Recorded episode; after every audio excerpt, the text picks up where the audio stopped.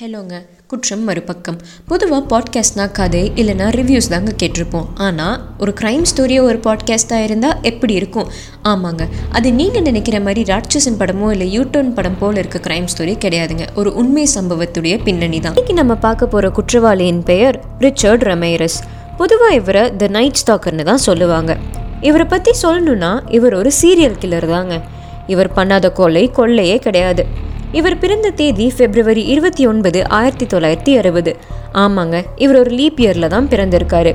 இவரோட அப்பா ஒரு ரிட்டையர்டு போலீஸ் ஆஃபீஸர் என்னதான் ஒரு போலீஸ் ஆஃபீஸரோட மகனாக இருந்தாலும் ரிச்சர்ட் நாற்பதுக்கும் மேற்பட்ட மனிதர்களை சித்திரவதை பண்ணியிருக்காரு. அதில் பதினஞ்சு பேர் மிகவும் கொடூரமாக உயிரிழந்திருக்காங்க.